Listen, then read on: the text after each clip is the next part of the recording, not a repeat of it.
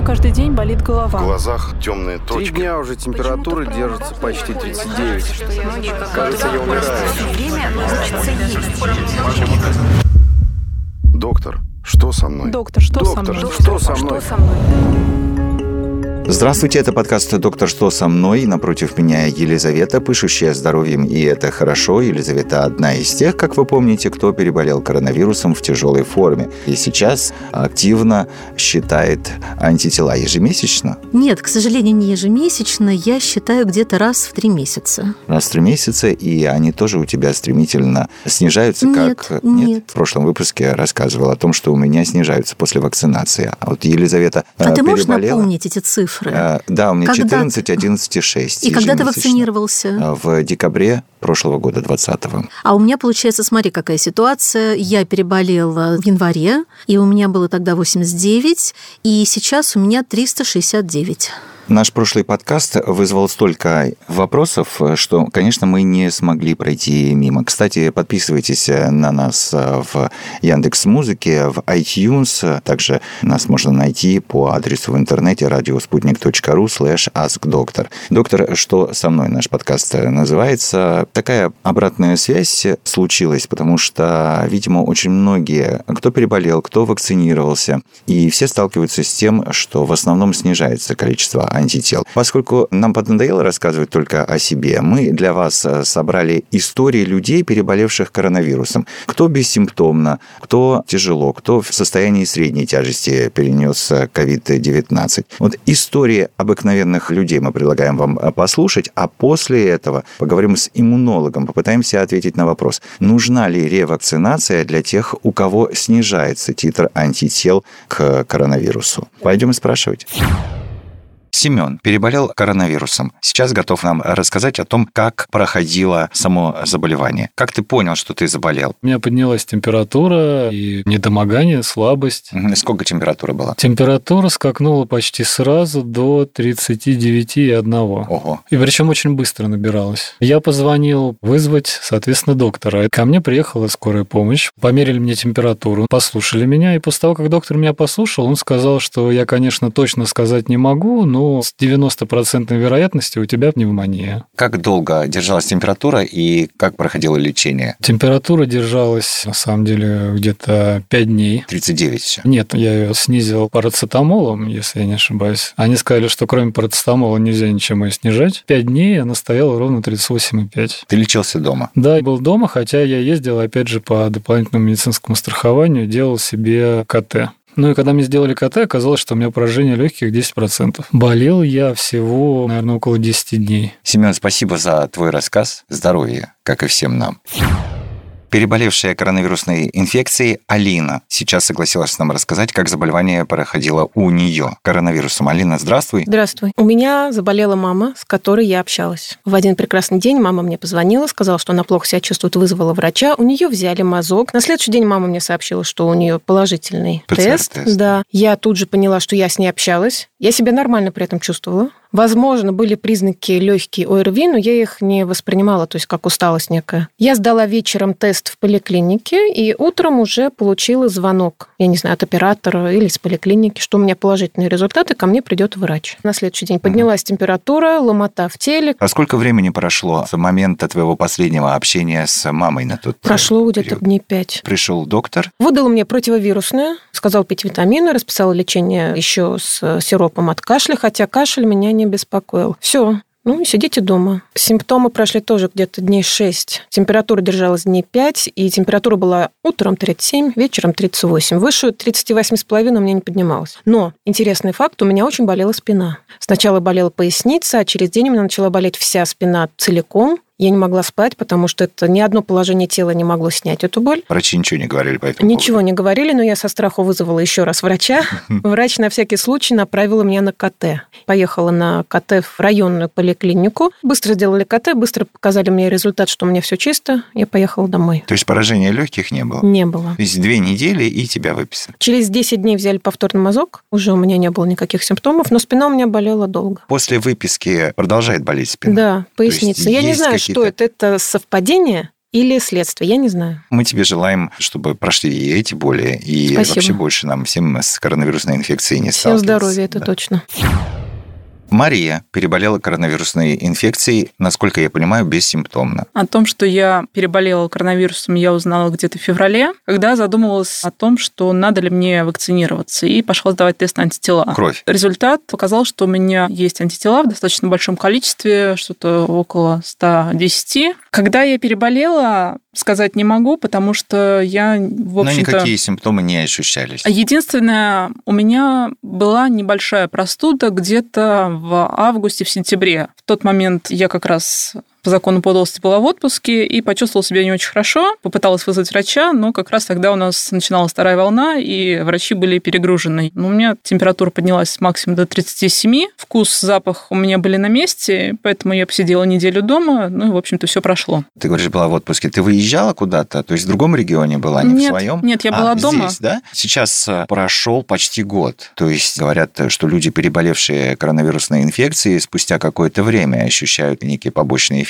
или там осложнения, или обострение хронических заболеваний. Я понимаю, что ты юная девушка еще, но вполне возможно, что у тебя тоже это или было, или не было. Вот расскажи нам об этом. В общем-то, да, я, собственно, и пошла сдавать тест на антитела, потому что я почувствовала, что со мной происходит что-то не то. Я стала немного иначе воспринимать вкус некоторых блюд. Это уже в феврале, то есть по прошествии вот нескольких Нет, месяцев. это было раньше. А, раньше. Это было А, раньше. а. Я почувствовала это раньше, просто дошла до больницы только к февралю. И, например, вкус курицы я стала ощущать по-другому. Я вообще ее не могу есть. То есть это Что до сих пор? да, до сих пор. Я очень плохо чувствую запахи. Сейчас моя коллега поставила мне подарок пионы. Они стоят у меня под носом, а я очень плохо ощущаю их запах, хотя пионы-то у нас ого-го пахнут. Бывает еще такое, что у меня перехватывает дыхание на несколько секунд. Иду по улице, на пару секунд перехватила, и все Но, возвращается как все своя. молодые люди, ты так спокойно относишься к своим э, состояниям, не собираешься, насколько я понимаю, идти и спросить у врачей, например, ну, доктор, что со мной вообще происходит? Вот я ходила к доктору и А. спрашивала, что со мной. Доктор говорит, что это, видимо, последствия твоего коронавируса. У врачей была такая практика, у врача, с которым я общалась. Говорит, что через какое-то время у людей все это проходило. Тебе мы желаем возвращения обоняния Спасибо. и тоже здоровья. Спасибо. Ирина переболела коронавирусной инфекцией и тоже бессимптомно, насколько я понимаю. Переболела я еще в первую волну в конце апреля, начале мая прошлого года, 20-го. Как ты это поняла? Я перетренировалась. Несмотря на то, что была самоизоляция, всеобщая решила, что надо подготовиться к лету, мало ли вдруг отменят. Нашла классный комплекс, сотни приседаний, реально сотни. И поняла, что больше ходить не могу, но поехала на съемки, отработала, и было такое состояние, как будто меня побили. Но я свалила все на это. На следующий день поднялась температура 38, я предупредила начальство, вызвала частного врача, чтобы мне сделали мазок. На следующий день температура прошла, сдала мазок, ничего не нашли. Через две недели ровно после этого у меня заболел муж. У него поднялась температура высокая, вызвали врача, снова взяли мазок у него у меня, у него положительный, у меня отрицательный. А потом сдавали анализ э, крови для того, чтобы узнать, есть ли антитела. Через полгода после этого летом там было 325 единиц, а, ну то есть очень много. все, абсолютно точно, что ты переболела. Да, да. Сейчас прошло больше года уже с э, Полтора. этого момента. Интересно, говорят ли вам что-либо доктора о необходимости вакцинации? Потому что по этому поводу споры ходят по-прежнему. Нужно ли вакцинироваться людям, которые переболели коронавирусом? Мне врач сказал, что надо просто контролировать мои нынешние антитела, и как только они упадут, ну, хотя бы до 30, то после этого уже можно привиться. До этого, в принципе, не имеет смысла, потому что и так э, своя защита хорошая. Итак, друзья, мы услышали несколько историй людей, которые переболели коронавирусом. Министерство здравоохранения России выпустило свои рекомендации по поводу того, нужно ли вакцинировать людей, которые переболели COVID-19. Еще одни рекомендации касаются тех, кто уже вакцинировался, но сейчас их уровень антител гораздо ниже, чем хотелось бы докторам. У доктора-иммунолога Николая Крючкова мы сейчас выясним, кому, когда нужна ревакцинация и как правильно, каким препаратом ее делать. У меня каждый день болит В голова. глазах темные Три точки. дня уже температура держится почти 39. Кажется, я умираю. Доктор, что со мной? Доктор, что со Доктор, мной? что со мной?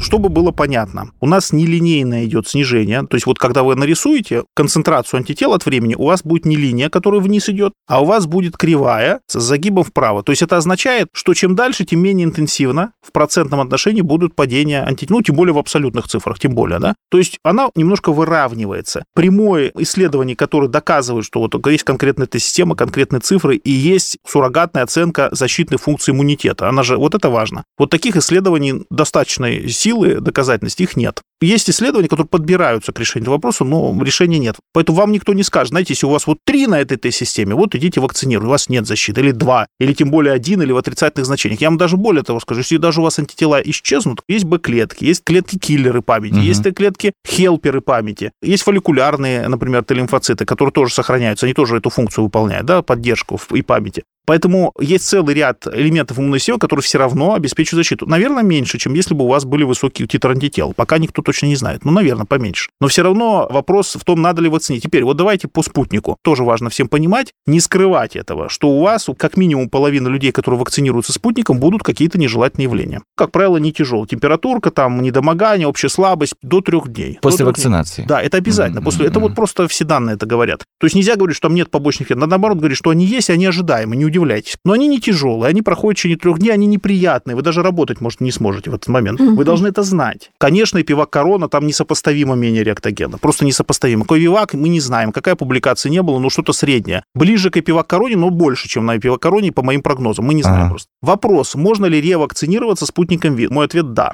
Несмотря на то, что это те же штаммы, тем не менее, мы знаем, как происходит, как развивается иммунитет относительно аденовирусов. Там, напомню, аденовирусы человека, вектора, да, вот угу. используются. И проблема-то в том, что как раз иммунный ответ вырабатывается не только на S-белок, который в веномодифицированном этом вирусе содержится, но еще и на сам аденовирус, который часть препарата этого спутник Ви. И в этом проблема. Но, скорее всего, я вам так скажу, там такое количество этих частиц вводится. Частицы, сразу говорю, они не размножаются. Допускается очень-очень небольшой процент реплицирующих частиц в препарате для того, чтобы он прошел контроль. Да, очень там минимальный. А вообще препарат считается, что он не реплицируется. Но его вводится очень много. Сильно больше, чем вы обычно заражаетесь аденовирусом. Но за счет того, что он не размножается, вот что он успел, какие клетки заразить, вот там он и остается, он не выходит. Ну, понятно смысл, да, здесь? И за счет такого количества вот этого вводимого вируса скорее всего, вот эти эффекты за счет иммунного ответа в отношении аденовируса, У они не срабатывают. Не да? успевают. Нет, а, я имею в виду, что смысл-то в чем? Когда аденовирус вводится, считалось так, что, ну, многие волновались, что на него будет иммунный ответ, и он же будет блокироваться. И вот вакцина как бы не успеет сработать, ее организм будет блокировать на этапе еще, что называется, подхода к клеткам. Ага. Да, вот в этом смысл. Ага. А в данном случае, да, этот эффект есть, но, скорее всего, он перекрывается тем количеством этих вирусных частичек аденовирусных, которые вводятся в организм с вакцином. Очень большое количество. Поэтому, скорее всего, можно будет, если коротко говорить, ревакцинироваться спутником Ви. Но вот сейчас есть работа, которая показывает в отношении пока двух комбинаций только вакцин. Только двух разных. Аденовирусный и МРНК. Вот показано, что МРНК вакцины, опять, тут можно говорить, что кто-то спонсирует, кто-то не спонсирует, но вот результаты, они опубликованы, да, поэтому мы как бы на них пока основываемся. Что иммунитет становится лучше, если один раз уколоться аденовирусный, второй раз МРНК. И я вам хочу сказать, что выход-то всегда есть. На самом деле в России сейчас еще разрабатываются новые вакцины, которые будут осенью и зимой. Очень многие ждут, вы знаете, Вот прям смотрите, ждут. есть вакцина, которая классическая, ну, Ковивак тоже классическая, они не смогут ее много произвести, в этом большая проблема, ну и свойства непонятные, потому что публикации мы не видели. А если говорить тоже о более классической платформе, это рекомбинантные вакцины, ну, мы слышали, это когда не вводится генетический материал,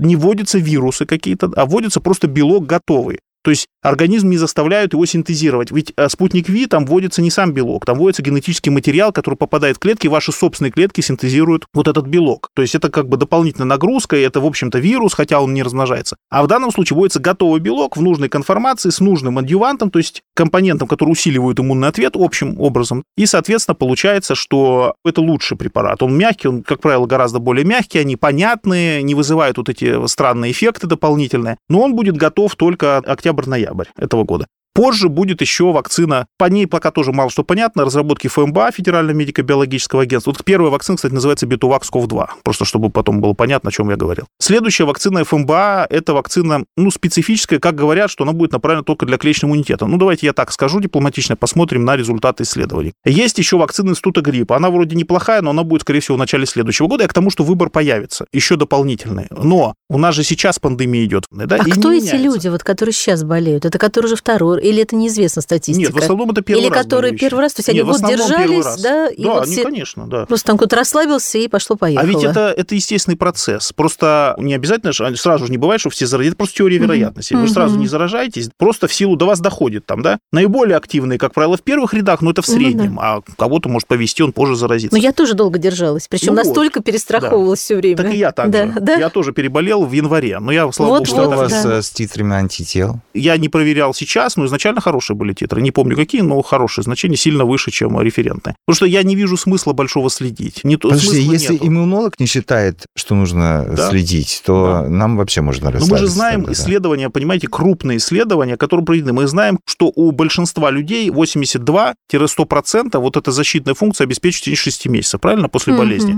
Ну, опять же, есть вероятность, что ты попал в тех, которые 12% не отвечают. Но я уже в них не попал, потому что я сделал антитела после болезни, они, в общем, высокие были. Поэтому, да, есть риск, что, допустим, я попал в 20, там, условно, 7%, которых быстро снижается уже за полгода почти в ноль. Ну, ничего страшного, то есть есть все равно антитела другие. То есть если у вас нет возможности денег, допустим, да, каждый раз делать антитела, не надо этого бояться. Если вы точно знаете, что переболели, а, как правило, вы точно знаете, что вам ПЦР делают, антитела потом делают бесплатно, да, вот по программе. Соответственно, вы знаете, как минимум полгода надо выждать. Вот я почему говорил сейчас о схемах вакцинации, почему вот, да, смотрите, вы переболели, полгода выждите, если есть возможность посмотреть тела, ну, хорошо, 7 месяцев, я примерно говорю. Сделайте антитела, если они по нулям. Если они не по нулям, не надо ревакцинироваться сразу. Смысла нет. Если они по нулям, значит, вы не уверены, как у вас иммунитет сработал, значит, возможно, вам на этот период стоит ревакцинироваться. Ну, вообще, не ревакцинироваться, а первый раз Первый раз, вакцинироваться, да, просто после заболевания. Какой вакцины, сложно сказать, но из тех, которые есть сейчас, я бы рекомендовал Спутник V, либо Ковивак, но Ковивак почти нигде нет. Поэтому, в общем, наверное, Спутник V. Но одной инъекции, Спутник Лайт. Вот сейчас есть препарат Спутник Лайт, это, собственно, то же самое, что первый компонент Спутника V, одной инъекции. Почему? Потому что если вы заболели, одной инъекции, как правило, вам будет достаточно. Или если вы раньше вакцинировались, прошло год, 10 месяцев, вам надо ревакцинироваться, у вас уже антитела низкие, но после вакцинации. То же самое, одна инъекция, скорее всего, даст хороший эффект. Если можете подождать, если вы вакцинировались или переболели, ну подождите осени. У вас будет мягкий препарат, как мы надеемся, если все будет нормально. На сайте grls.rosminzdrav.ru. Это официальный сайт, там все инструкции по применению зарегистрированы, самые последние. Читайте противопоказания. Если вы не вакцинировались и не переболели, ждать не надо. Еще два важных вопроса, мне кажется. Во-первых, вы нам рассказали о спутнике Ви, даже в каком-то смысле рекомендовали его. Все вот эти досужие, я их называю досужие разговоры. Вы знаете, я вакцинировалась, у меня там образовался тромбоз. Я вакцинировалась, и у меня случилось то-то. Мне кажется, должны ответить. Если действительно так, то сказать людям, ну, не вакцинируйтесь, лучше подождите. И второй вопрос, он может показаться вам глупым, но его задают мне через раз. Спроси, пожалуйста, у иммунолога. Да почему же, елки-палки, два раза нужно вводить вакцину? Я даже скажу, что иногда и три. Лучше не 21, а 28-35 дней, к примеру, между инъекциями. Почему это происходит? Давайте на второй вопрос уже короче. Есть премирующая доза, есть бустерная. Премирующая – это когда вы знакомите организм с антигеном. Первый раз. Дело в том, что он должен первый раз познакомиться, запуститься иммунный каскад, он должен до определенного уровня дойти, да, подготовиться как бы. А дальше вы ему даете как бы бустерную дозу, усиливающую. Почему? Потому что бустерная доза имитирует, естественно, ну как бы процесс второго контакта с инфекцией, например. И он как бы говорит, о, вот я только узнал, познакомился, а тут мне еще раз, да, эту инфекцию подсылают. Значит, это важная инфекция, важный антиген, и давайте-ка я еще усилю ответ. И вот показано, например, что бустерные дозы вакцин, они, ну, просто многократно усиливают вот тот специфический иммунный ответ про антитела, я говорю, в первую очередь. То есть после одной дозы у вас настолько антител, а после второй в 4-5 раз больше антител сразу образуется. Для закрепления, что называется, эффекта и для того, чтобы продлить его. Теперь Я понятно Более всё. того, скажу сейчас, вот те довольно слабые вакцины Пивак Корона, да, ну, условно слабые, и Ковивак, сейчас исследования делают, и разработчики поняли, что их надо вводить, скорее всего, три раза. И сейчас исследования делаются, что для целого группы людей, пока для пожилых, но я думаю, что это будет больше, надо не две, а три инъекции. Это неудобно, но, знаете, главное, чтобы это сработало. Да, Да, главное, главное не чтобы заболеть. эффект. Подход такой. Это не значит, что одна инъекция не работает. Почему Спутник Лайт есть? Почему есть Джонсон и Джонсон? Это однократная да, вакцинация. Почему? Потому что они дают, ну, давайте условно скажем, 65-70% эффективность. Вот то, о котором мы говорили. Да, помните? да, да. Как только вторую инъекцию добавляете, к примеру, да, вот на спутнике, у вас сразу 92-94 краткосрочная. Выше, да? Третью инъекцию добавили, например, в спутнике. Почему в спутнике смысла нет? Третью третью добавили, у вас будет не 94, 95. Ну какой смысл лишний раз угу. затрачиваться на препарат? Это же деньги стоит, да, на время. Вы должны запоминать, что вы еще через три недели должны прийти. Ну смысла нет. Поэтому два способа, как усилить. Либо вот этот промежуток увеличить. Я считаю, 21 день для большинства вакцин это мало. 28-35 это было бы оптимально, но нам-то удобнее 21, потому что мы себя более рано защищенными почувствуем, правда? Угу. Хотя лучше с точки зрения всего побольше. И почему сейчас некоторые вакцины, тот же AstraZeneca, да, они пробуют уже, исследование идет, 28-дневную схему, потому что они поняли, что так лучше. И спутнику было бы, наверное, тоже еще лучше. Но, в принципе, 92-94 краткосрочно и так немало. Было бы еще лучше 96. Ну, и так, в принципе, неплохо. Вот я думаю, что ответил, да? да ответили. Наконец-то мы знаем ответ да. на этот вопрос. Это же замучили, ну. Что касается первого, вакцины разные. Мы говорим о конкретных препаратах. Сейчас мы говорим об аденовирусных плюс МРНК. Мы не говорим о других типах. Там, а, а вот ковиваковского типа, обитуваксков-2, вот это, об этих не говорим. Говорим mm-hmm. только о конкретных. Действительно, это не лишено оснований. То есть нельзя отрицать, говорить, что этого ничего нет, вы там... Это неправда. Есть статьи, есть много публикаций, есть позиция Европейского медицинского агентства CDC и так далее. Смысл в следующем. По тромбозам. Действительно, сам S-белок, по всей видимости, а тот, что в вакцине, либо он синтезируется, либо вводится полный S-белок. Почему сейчас вот новые дизайны вакцины, Бетувакс-КоВ-2, например, они решили использовать не весь S-белок, а лишь маленький кусочек RBD-фрагмент, чтобы этих эффектов в том числе не было, и чтобы более точечный иммунный ответ был на самую важную часть. Но коллеги разработчики спутника, они использовали полный S-белок. И смысл в том, что считается, что с учетом этого, а также использование аденовирусных векторов приводит к тому, что образуется особое патологическое состояние у очень небольшого процента людей, у очень, 1 на 100 тысяч примерно, связанное со снижением содержания тромбоцитов резким и с нарушением свертываемости крови в виде повышения, локального повышения свертываемости крови, тромбозы. Тромбозы какие? Для AstraZeneca, например, показано, что это тромбоз синусов твердой мозговой оболочки, нижних конечностей и особых сосудов там брюшной полости, назовем так.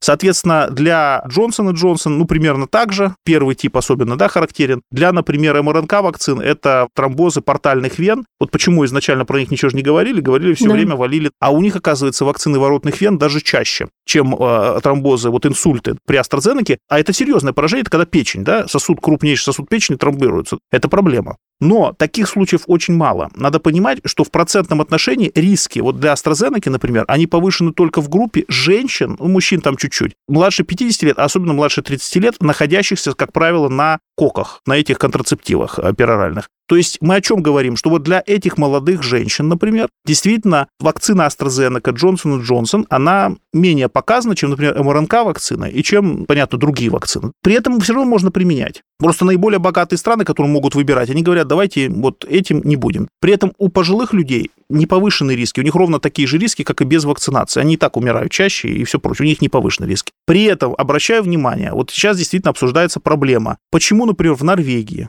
такая высокая смертность среди пожилых вакцинированных, которая за какие-то там месяцы, по-моему, с января по апрель составила чуть ли не половину всех умерших от ковида. Ну, они и так умирают, там в основном-то очень старые люди. Ну, продолжительность жизни Норвегии, я думаю, не надо рассказывать, все могут найти. Проблема заключается в следующем, что не надо вводить такие тяжелые препараты очень глубоко больным людям. Понятно, да? То есть, если человек очень глубоко болен, тем более паллиатив, какие-то тяжелые состояния, человек лежачий, например, да, пожилой, то лучше вакцинируйтесь вы все вокруг, кто ухаживает за ним. Вы не получите никаких проблем с этого. А он не получит проблем, связанных хотя бы с тем, что ему сложно пережить вот этот ранний период. Он не опасен для нас с вами, он не опасен для подавляющего большинства людей. Вот, знаете, температурка повысится, там чуть-чуть мышцы поломят, там слабость резко нападет. Мы от этого не умираем, и ничего не будет, да, страшно. А пожилой человек иногда может не пережить, тяжело пожилой. Но при этом это относится только к очень больным людям в уже в таком тяжелом критическом состоянии с очень высокой, как говорится, хрупкостью, фрейлти, да, по-английски, хрупкость. А для всех остальных людей проблем никаких нет. Поэтому еще раз повторяю, что если сравнивать риски пользы, все регуляторные ведомства однозначно сказали, что ни в коем случае риски даже близко не подходят к пользе вакцинации. При всех вот этих выявленных эффектах, там единичные случаи, их очень мало реально. На многие миллионы вакцинаций, там две сотни таких случаев. И то их можно избежать, если, еще раз повторяю, женщинам на коках не рекомендовать AstraZeneca конкретно, да, каким-то пациентам узким не рекомендовать МРНК вакцины, и дряхлым пациентам, ну, очень старым, с очень больным, не рекомендовать вакцинацию ни МРНК, ни аденовирусными вакцинами. Все. Всем остальным, а это, извините, 99% людей, никаких проблем вы не получаете среднесрочно, краткосрочно. Ну, извините, эффекты в течение многих лет мы по мало каким вакцинам знаем, и вы знаете, вы и другие препараты применяете, по которым тоже не все понятно. Мы не можем можем на стопроцентной гарантии получить. Мы не можем. Мы просто видим, что в средние сроки и в краткосроке мы получаем огромное преимущество от вакцинации. Огромное преимущество, просто несопоставимые с проблемой. И мы не уверены, есть ли хоть какие-то проблемы в долгосроке. Мы же не знаем, что они, если бы мы знали, что они есть. Мы же не уверены. Есть подозрения у отдельных людей, у отдельных специалистов. Как справедливые. Но, скорее всего, могут быть этих эффектов и нет никаких. Но мы, если будем ориентироваться только на долгосрок и ждать двухлетние результаты, да, извините, два года медианно, это значит, вы три года должны исследования делать. Ну, два с половиной это самое быстрое. Представляете, да, чтобы это все оформить, обработать, эти значения собрать людей. Это, ну, скорее всего, три года. Нам это актуально будет через три года вакцинироваться, как вы думаете? Мне кажется, что не очень. Так как протекает нынешняя пандемия, которая никак не закончится, может быть, будет актуально и через три года, но лучше, конечно, иметь готовый иммунитет уже, уже прямо есть сейчас. сейчас. Да. И централизованные противоэпидемические меры, и вакцинация. Это реальные решения и для нас с вами, и для всего мира про пандемию. Если мы не будем это делать, ну тогда мы говорим, что мы пускаемся на самотек, как примерно это было при испанке. И то там пытались и вакцинацию какую-то использовать локальную и так далее. И то. Ну, значит, мы не продвинулись за сто лет с вами. Как при Юстиниановой чуме. Ну вот, вот так тогда. К сожалению, так можно пережить, безусловно. Нет, мы не хотим так Нет, переживать. Нет, такого не А, нужно. Поэтому мы и пригласили к себе в гости иммунолога, кандидата медицинских наук, генерального директора компании Clinical Excellence Group Николай Александрович. Большое вам спасибо. Каждый день болит В голова. глазах темные Три точки. дня уже температура держится почти 39. Кажется, я умираю. Доктор, что со мной? Доктор, что со мной? что со мной? Что со мной?